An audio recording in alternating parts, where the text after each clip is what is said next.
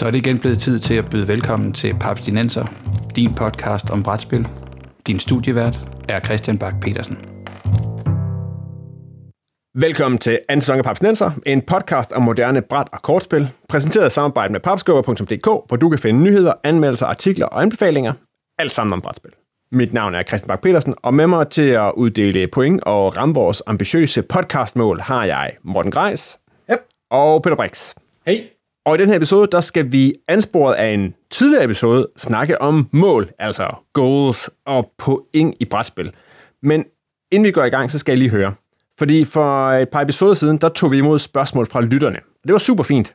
Men jeg synes også på et tidspunkt, der blev vi fanget på det helt forkerte ben. Vi blev nemlig spurgt til Uwe Rosenberg, og så gik der på en eller anden måde en øh, kollektiv klap ned. Der var ingen i, i dette fora af brætspilsentusiaster, der havde nogen mening, eller kunne sige noget som helst om Uwe Rosenberg. Og som jeg er ret sikker på, mås, i hvert fald er en af de brætspilsdesignere, der har flest spil i top 100 på Board Game Geek, og jo bare har lavet vildt mange klassikere. Men Morten, hvad for nogle Uwe Rosenberg-spil har du spillet, og hvad, er der nogle af dem, du holder særlig meget af?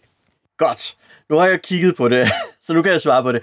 Jeg har spillet øh, en 8-9 Rosenberg-spil. Jeg har jo været rundt om Agricolas øh, og Bonanza, Glassroad, Ora et Bora, Space Beans, Cottage Garden, Patchwork, Second Chance og så ved jeg, jeg har fingrene i et par forskellige Bonanza udvidelser slash varianter, som jeg ikke lige helt er helt sikker på, hvad var for nogle, øhm, fordi det er for længe siden, og der var ikke særlig meget Board Game Geek dengang, jeg sad med, det, med de udvidelser. Ja, han har været med, nogle, han har været med noget tid, ham, øh, ham Uwe. Det har han. Cool. Øh, hvem er dig, Peter? Nogle, øh, hvor tit har du spillet klassikere som Caverna og Agricola? Uh, ikke særlig tit. Jeg, jeg, jeg, altså jeg, jeg deler lidt Uwe Rosenberg op i tre øh, hvad hedder sådan noget, perioder, øh, æraer. øh, der er, der er øh, bønnespillene, altså Bonanza og Space Beans, mm-hmm. og så ignorerer jeg alt mellem 97 og 2007, hvor han så kom ud med Agricola, som er de her øh, noget klodsede Eurogames, som jeg i virkeligheden ikke har været særlig glad for.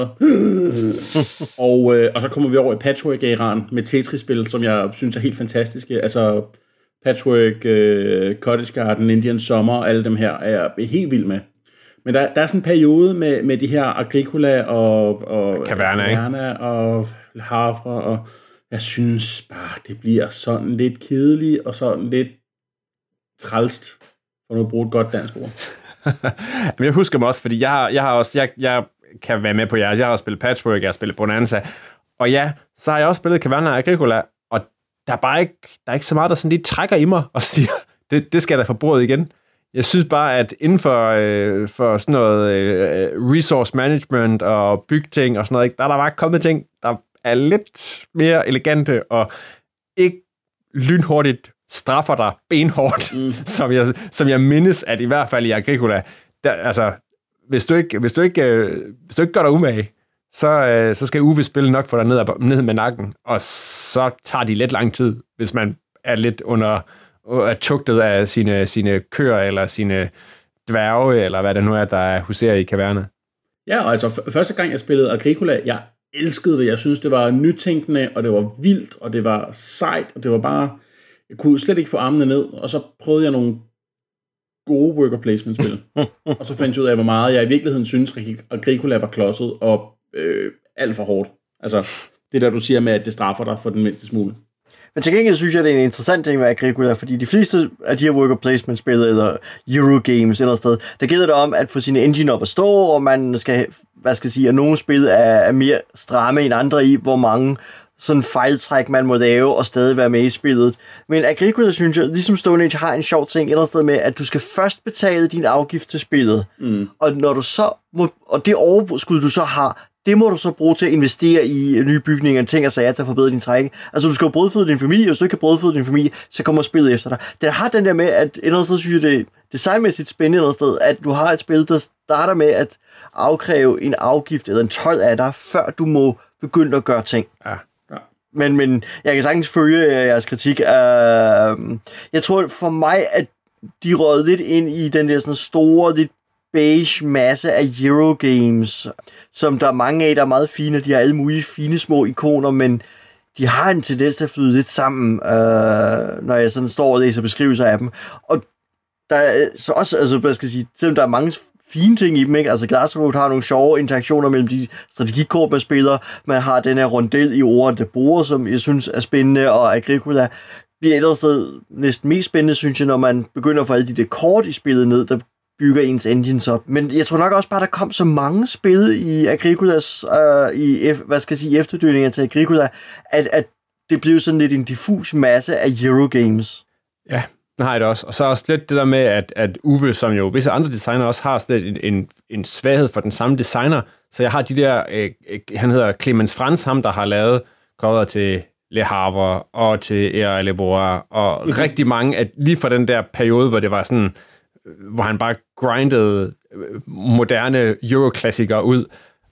Og altså, jeg, jeg er jo stadigvæk lidt i tvivl, når eneste gang jeg ser et Era Le Bois, tænker sådan, er det bare en udvidelse til et eller andet andet, fordi det ligger så tæt op på, og det kom cirka samtidig med Agricola, All Creatures Big and Small, så jeg kan, jeg kan simpelthen ikke helt lure det. Så det kan jo også, der kan en, en, en let genkendelig stil jo også godt øh, måske lidt falde tilbage på en. yep.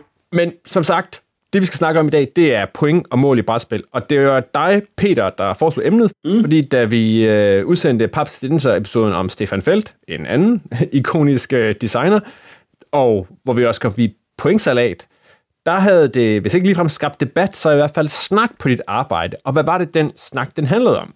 Det, der sker, det er, at jeg, jeg sidder uh, minding my own beeswax, som man siger, og øh, pludselig kommer øh, øh Jonas fra Besserviser, som vi tidligere har haft, øh, har haft snakket med her i programmet, øh, forbi min skrivebord, øh, kaster sit øh, halsterklæde ned på bordet og siger, Peter, du tager fejl. Sådan. og jeg var sådan, øh, det er ligesom, så er vi ligesom startet, ikke? Og, og det, det, det hele ligesom drejer sig om, det er, at jeg jo... Øh, øh, ja, hvad var det, du sagde, Peter? Udpassionerer, at jeg synes, at øh, skjulte mål er noget af det øh, dummeste i brætspil. Ja. Så, så, var, så er det ligesom sagt. Øh, og det, så blev der udfordret, udfordret til duel. Der blev ligesom udfordret til duel, og det brugte vi hele frokostpausen på at sidde og, og, og snakke frem og tilbage om, og hvordan hvordan point og mål i brætspil ligesom kan være en god ting og en skidt ting. Og vi blev vi fandt et godt sted at møde, så vi blev begge to enige om, at vi kunne godt forstå, hvad den anden sagde, selvom vi måske ikke var helt enige, og vi er stadig gode venner i dag, og det er sammen godt. Men øhm, jeg synes bare, det var, det var en, øh, en snak, man måske godt lige kunne, kunne tage videre herinde, så ikke der sidder andre mennesker ude i, ude i brætspils Danmark og kaster med deres øh, halserklæder og råber, Peter, du tager fejl. Det, det kan jeg ikke sidde på mig. Okay, og skal vi lige kridte op de to, øh, de to ringhjørner. Øh, Peter, hvad, hvad siger... I det blå hjørne. I det blå hjørne. Hvad siger du? For jeg, jeg spiller jo blå.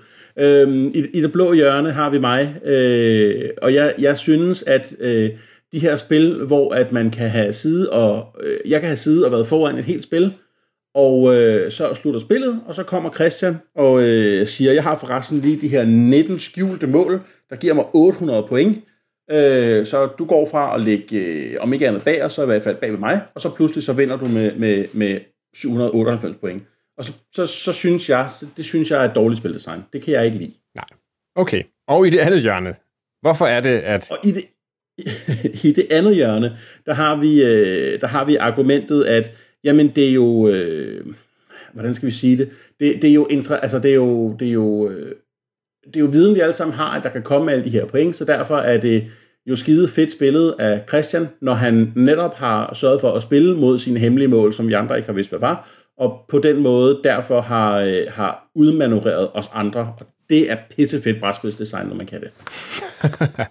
okay. Mm. Hvad siger du, Morten? Vil du komme ind som, øh, som, øh, som en anden... Øh... Nu, har, nu har jeg lige lagt en masse ord i munden på Jonas. Undskyld. okay. Øh, jamen, jeg kan sagtens følge Peter, fordi der er, øh, hvad skal jeg sige, der hvor jeg synes, at hemmelige mål bliver kedelige, det er, hvis jeg som mod, din modspiller ikke rigtig har noget med dem at gøre, at de bliver den der passive element, der et eller andet sted eksisterer uden for spillet, fordi det, hvis Peter spiller op imod et hemmeligt mål, så er jeg ikke en del af den spiloplevelse. Jeg kan ikke interagere med den, jeg kan ikke gøre noget mod den. Øh, og i de situationer, der synes jeg i særdeleshed, at hvad skal jeg sige, hemmelige mål bliver et problem og bliver kedelige, eller hvad skal jeg sige, eller dårlige. Også ofte fordi de kan være, hvad skal jeg sige, kan være så markant forskellige, øh, at ofte, og så er der altså spil, hvor man kan sidde og sige, men det her hemmelige mål, det kunne jeg aldrig nå at opfylde, men dit hemmelige mål, du var allerede halvvejs øh, derhenne, da vi satte spillet op. Ofte synes jeg, mange af de her mål, hvad skal jeg sige, ikke er jævnbyrdige, og derfor bliver det ekstra frustrerende, at i nogle spillere nemt kan vandre hen til dem og nå dem, mens andre skal gøre en hel masse for at nå deres, eller så ikke kan nå deres. Og ofte, sådan, øh, hvad skal jeg sige, er en del af det, man spiller op imod, er jo, at man kan aktivt øh, blokere hinanden. Og med hemmelige mål, hvor jeg ikke rigtig ved, hvad det er, du går efter, eller det er så, så åbent, eller du har så mange, øhm, eller de kommer så sent i spillet, øh, så, så synes jeg, de mister deres værdi. Det var noget af det, synes jeg oplevede ved, var det Bunny Kingdoms, hvor man drafter kort, og undervejs øh, i spillet, så kan man samle ekstra målkort op, mm. men de kommer så sent, så man nogle gange bare siger, Nå, men det var da heldigt, jeg har opfyldt så meget af målet allerede nu, hvor jeg får kortet, fordi jeg kan ikke spille mig hen imod det, fordi det er for sent i spillet, og det kan også være, at jeg er uheldig at få et, jeg ikke havde spillet mig i retning af, fordi jeg ikke vidste, at jeg ville få det her om fire ture. Um, så, så der er sådan et problem der. Og der, hvor jeg så synes, at hemmelige mål begynder at blive interessante, det er, når jeg skal agere op imod dem. Uh, og der synes jeg, Castle of Mad King Ludwig er interessant. Ja. Fordi i Castle of Mad King Ludwig bygger vi hver vores slot, det vil sige, at vi har et basisrum, og så køber vi en ny rum, uh, vi får jer til, og spil, når vi sætter spillet op, så indik- vælger vi nogle mål øh, vilkårligt, som siger, hvad er det, vi alle sammen scorer point på, for eksempel gule rum, grønne rum, eller mm. et eller andet den stil, eller længste korridorer, og så har vi nogle hemmelige mål. Men i det vi skiftes til at prissætte og udbyde rummene til hinanden, altså man, hver runde, at man sælger, så skal jeg jo ind og vurdere, hvad er det, I andre spiller efter. Og jeg kan se, at Christian har overordentligt mange runde rum, selvom det ikke er de, de mål, vi spiller efter. Så er det sgu nok Christians hemmelige mål hvordan skal jeg så prissætte øh, rummene, særligt når jeg har to runde rum på min skala her, skal jeg prissætte dem, så jeg kan krav, altså så dyrt, at Christian ikke har råd til dem? Skal jeg dumpe dem, fordi at jeg ved, at ah, der er sgu ikke point nok i det alligevel, til det gør mig noget? Altså, jeg kan gøre noget ved det her. Jeg kan interagere med noget, fordi spillet inviterer mig til at studere Christians spil og se, kan jeg påvirke hans jagt på hemmelige mål? Og lige præcis de steder, der synes jeg, øh, hemmelige mål begynder at blive interessante, fordi jeg bliver igen draget ind, og de bliver en mere aktiv del af spillet. Ja. Og målene i, i uh, både Suburbia og Castles of Mad King Ludwig, der er ikke så mange, så de er umulige at holde styr på, hvis man bare lige har forklaret på forhånd. Der findes, måske uden at gå i detaljer, men der findes ligesom mål om at have flest og færrest af hver type bygning. Der findes mål om at have rigtig meget vand, hvis det er uh, Suburbia. Der, altså, ja. Så man kan ligesom på den måde alle sammen vide, hvilken type mål der er.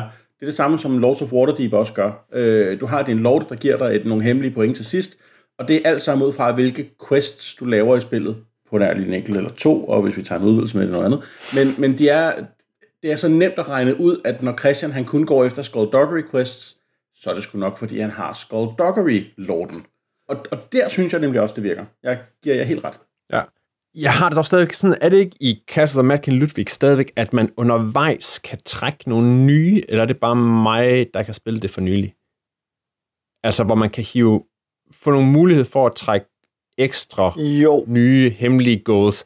For det er jo netop, altså det fik vi også, det tror jeg også, I nævnt, det er også noget, det jeg virkelig har det stramt med, hvor man nogle gange spil, hvor man så til sidst, der gælder det bare om at jamen jeg skal bare grind igennem og se, jeg bruger mine ressourcer på at trække nogle nye mål, fordi måske rammer det det, jeg har i forvejen, ja. og så kan jeg få et hop. Og det gør den for eksempel i, uh, i Snowdonia.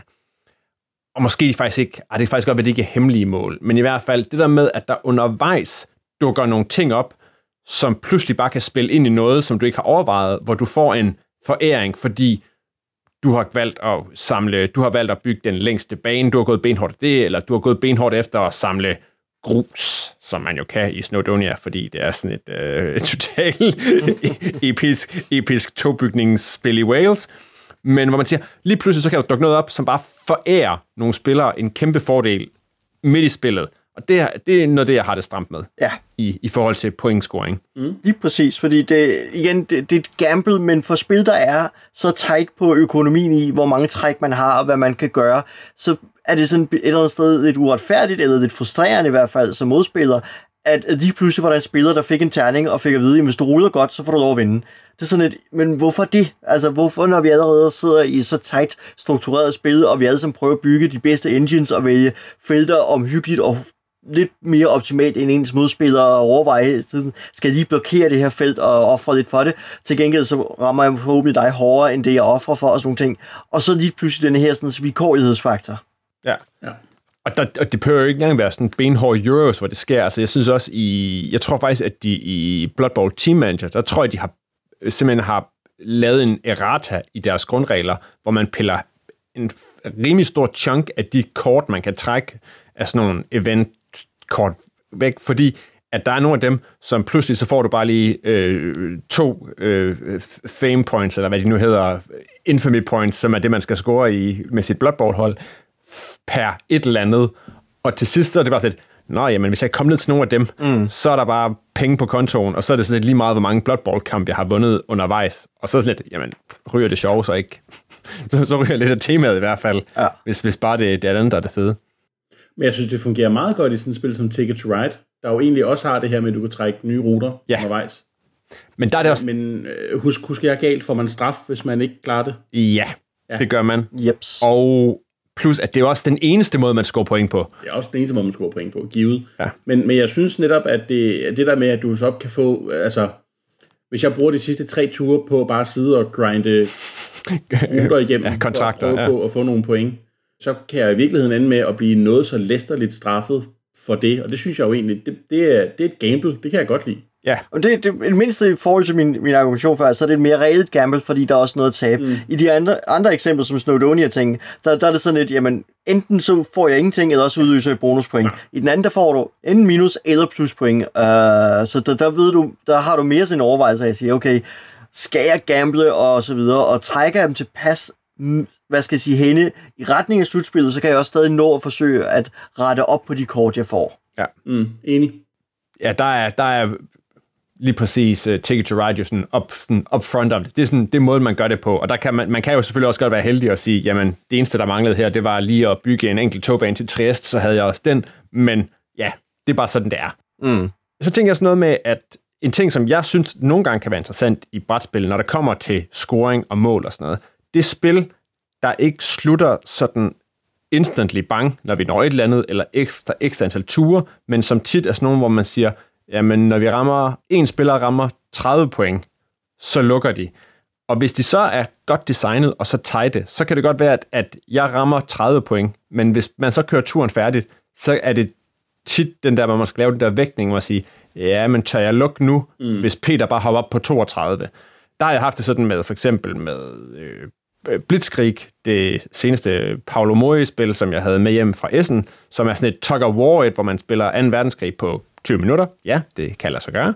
Øhm, og der sidder man og scorer point for nogle forskellige øh, hvad hedder det, områder og slag rundt omkring, og der slutter det, når en spiller rammer 25 eller går over. Men der har jeg allerede på de gange, jeg har spillet, flere gange set, jamen, det kan godt være, at du rammer 25, men hvis der så kommer et vildt finishing move til sidst fra den anden, så kan han sagtens ende på 30, og så kommer der, altså det giver en eller anden intensitet til spillet nogle gange, som kan et eller andet, synes jeg. Ja, Ja, jeg synes også, jeg har spillet flere af de her spil, hvor man sådan sidder, åh, oh, jeg kunne slutte nu, men Christian, han sidder bare så godt i det, så hvis jeg slutter nu, så kan han gøre X og Y, og så vinder han alligevel. Uh, ja. Så man ender med at sidde sådan og, og lurepasse på at lukke spillet, fordi at man kan se, at den anden i virkeligheden nok vinder. Det synes jeg også er skide godt spildesign. Ja, og det, der føler jeg trop med jer to, fordi den kan jeg også godt lide. Øh, jeg kan rigtig godt lide den der tankegang, fordi det bliver lige pludselig en del af det strategiske, at i spillet at sige, jamen, hvor hurtigt vil jeg presse frem mod øh, slutresultatet? Skal jeg se, om jeg kan dybe imod, inden Peter får aktiveret sine planer og, og, og vinder spillet, eller skal jeg holde, holde den kørende lidt endnu? At det, jeg synes, at det at ramme slutspillet lige pludselig bliver en del af spillet, og det synes jeg er spændende. Og det andet sted har jeg det nemlig lige præcis modsat med, med igen talrige af de her beige uh, Eurogames, der hedder, I spiller fem ture, og så tæller I point op. Hvor jeg nogle gange, altså jeg ved godt, at mængden af actions i hver tur, så vokser nogle gange eksponentielt, så man bare har flere og flere flere ting, man gør. Men når jeg læser beskrivelsen eller pitchen af spillet, hvor man siger, I har fem ture til at bygge et landbrug, eller et, et skovbrug, eller et fiskeri, øh, så sådan, så synes jeg, det lyder død kedeligt i virkeligheden for at vide, at du skal gøre det på fem ture. Altså, at fordi jeg bare ved, at den femte tur, det er altid pointturen, og Ja. ja. første tur, det er bare opstarten, ikke? At der er sådan et eller andet, at det, det, det føles lidt som om, at man ikke kan få, en, få sit Eurogame til at slutte, øh, og man virkelig bare sætter en stopklods på, når man siger, her løber spillet amok, vi kan ikke længere balancere det, så er det her, vi stopper det. Ja. Ja, fordi der er det netop præcis det der med, at hvor, hvor, er, hvor ligger endgamet, hvor ligger målet i spillet. Og der kan jeg måske også meget godt lide, at der er en eller anden fleksibilitet, så man ikke altid ved, at det er der, vi spiller hen mod. Ja. Og hvor, ja, hvor præcis, hvor sprinten kan være interessant, hvis man bare dunder der ud af. Men så kan man også blive straffet, hvis man brænder al sin energi til at starte med, og de andre får deres engines op at køre, og så er det dem, der rammer 40 point først, eller sådan noget. Mm. Kan I nogle gode eksempler på nogle spil, hvor, hvor, øh, hvor, hvor det her drive sådan bliver holdt kørende? For I kan, I kan også overveje det, fordi jeg har en, den fedeste måde, jeg har set at score point på for nylig, det var, da jeg spillede det spil, der hedder Raha, Rah, Rahas of the Ganges. Eller Ganges. Mm. Ja, Rahane fra Ganges. Som er et super Euro-ting med masser af point og score alle mulige steder. Men man har to typer point. Man har noget fame, øh, et eller andet, og så har man penge. Og de to pointscorer, de bevæger sig rundt om brættet hver sin vej. Det vil sige, øh, altså, så man går op i penge, man går op i fame, men spillet slutter, når en spiller har pointscorer, der krydser hinanden eller mødes. Hmm. Det vil sige, du kan vælge at køre benhårdt, prøve at ramme dit pengetrack, og så bare lave rigtig mange penge. Og så kommer det hele vejen rundt, og så rammer det din fame track. Du kan også prøve at få din fame track op, og så er det lige meget med pengene. Eller du kan prøve at få dem til at sådan ramme sådan cirka halvvejs på, over på brættet. Og så det sjove er, og det synes jeg, det, det, det elegante er, det er, at når de så krydser, så slutter spillet.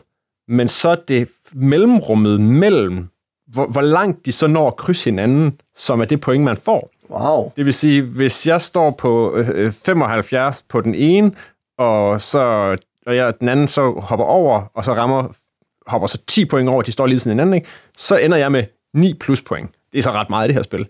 Men, og så kan de andre generelt altid nå at få en tur mere, hvor de kan nå at lave et større hop.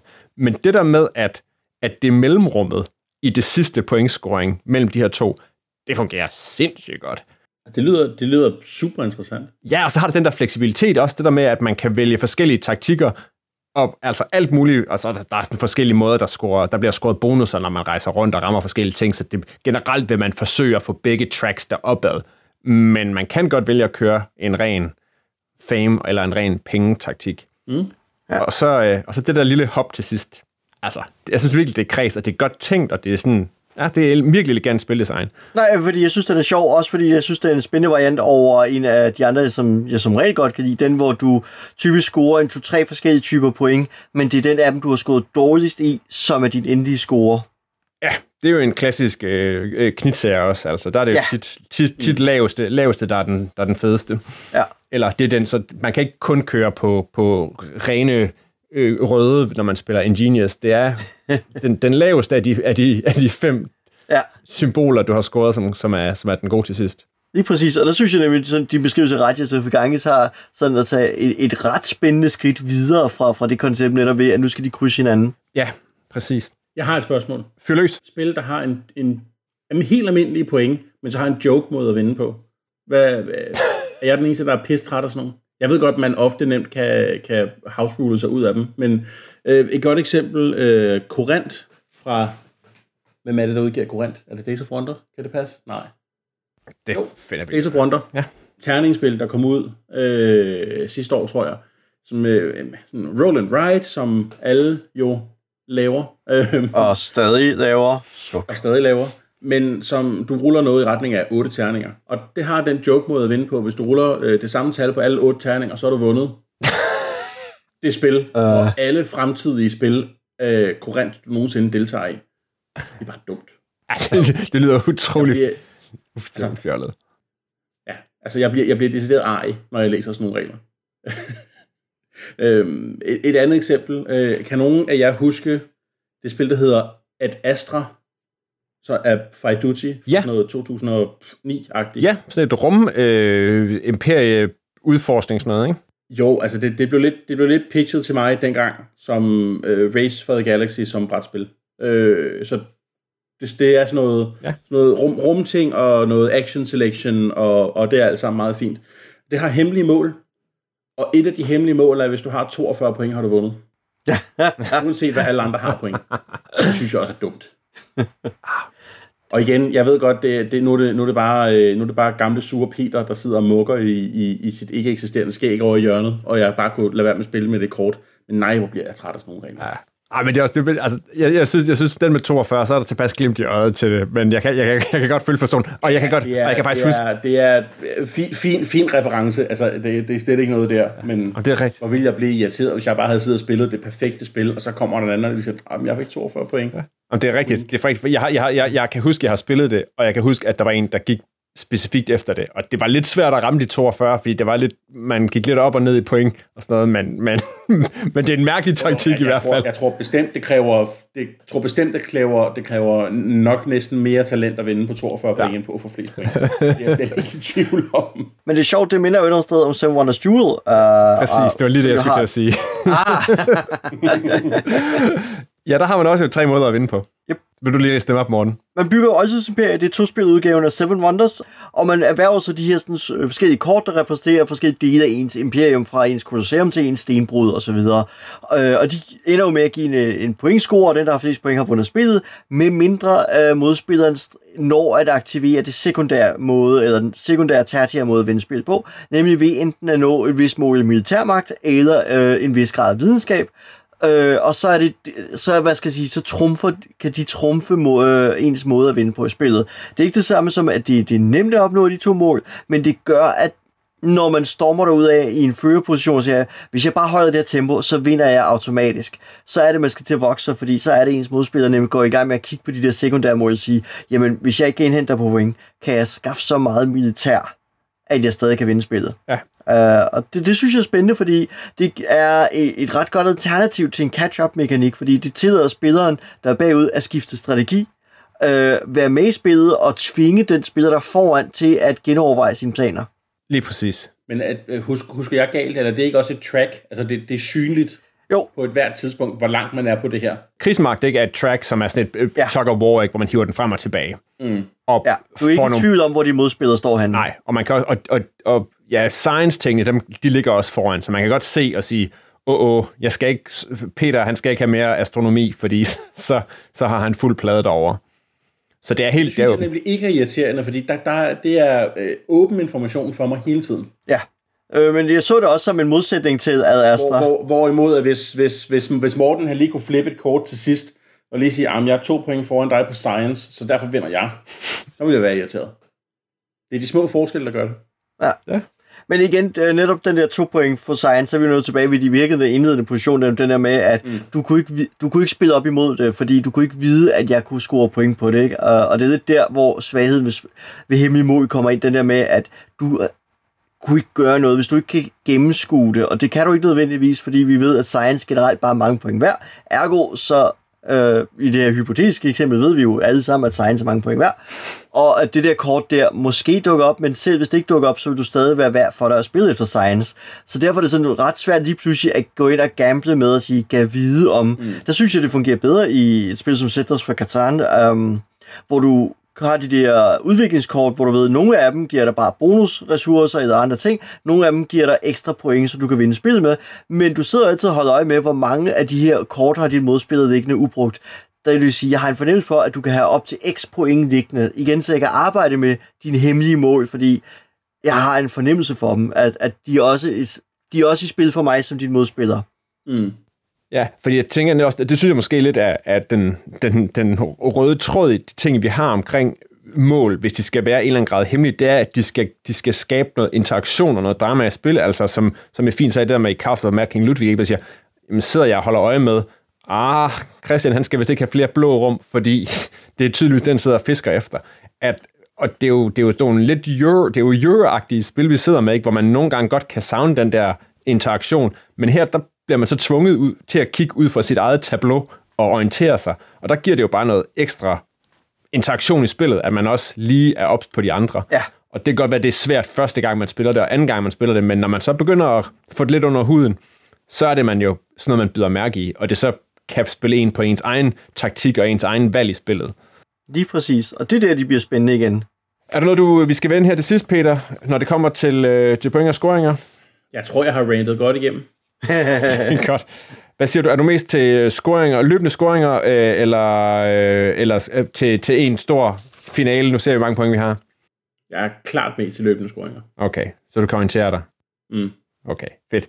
Ej, men skal vi så ikke sige, at vi er nået til slutningen af denne episode af Papsnenser? Find links til øh, point og målspil, vi har nævnt, og tidligere episoder på papsnenser.dk eller papskov.dk-podcast. Husk, at du kan støtte Papsnenser på tier, så kan du være med i lodtrækningen om næste gang, vi udvælger en lytter, der kan vælge indholdet af en bonusepisode, som er gratis for alle. En frisk bonusepisode er lige på trapperne. Du kan finde Papsnenser på iTunes, Spotify, Podimo og måske Måske i optagende stund, ikke i optagende stund, men måske i udgivende stund, kan det være, at vi også er at finde på YouTube. Prøv at holde øje med det.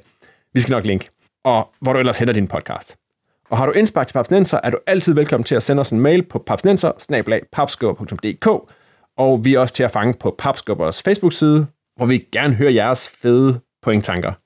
Med mig i studiet i dag var Morten Greis og Peter Brix. Papsnenser er produceret af Bo Jørgensen og Christian Beckmann. Mit navn er Christian Bak petersen og på vegne af Papsnenser skal jeg ønske held og lykke med både hemmelige, såvel som public som shared goals.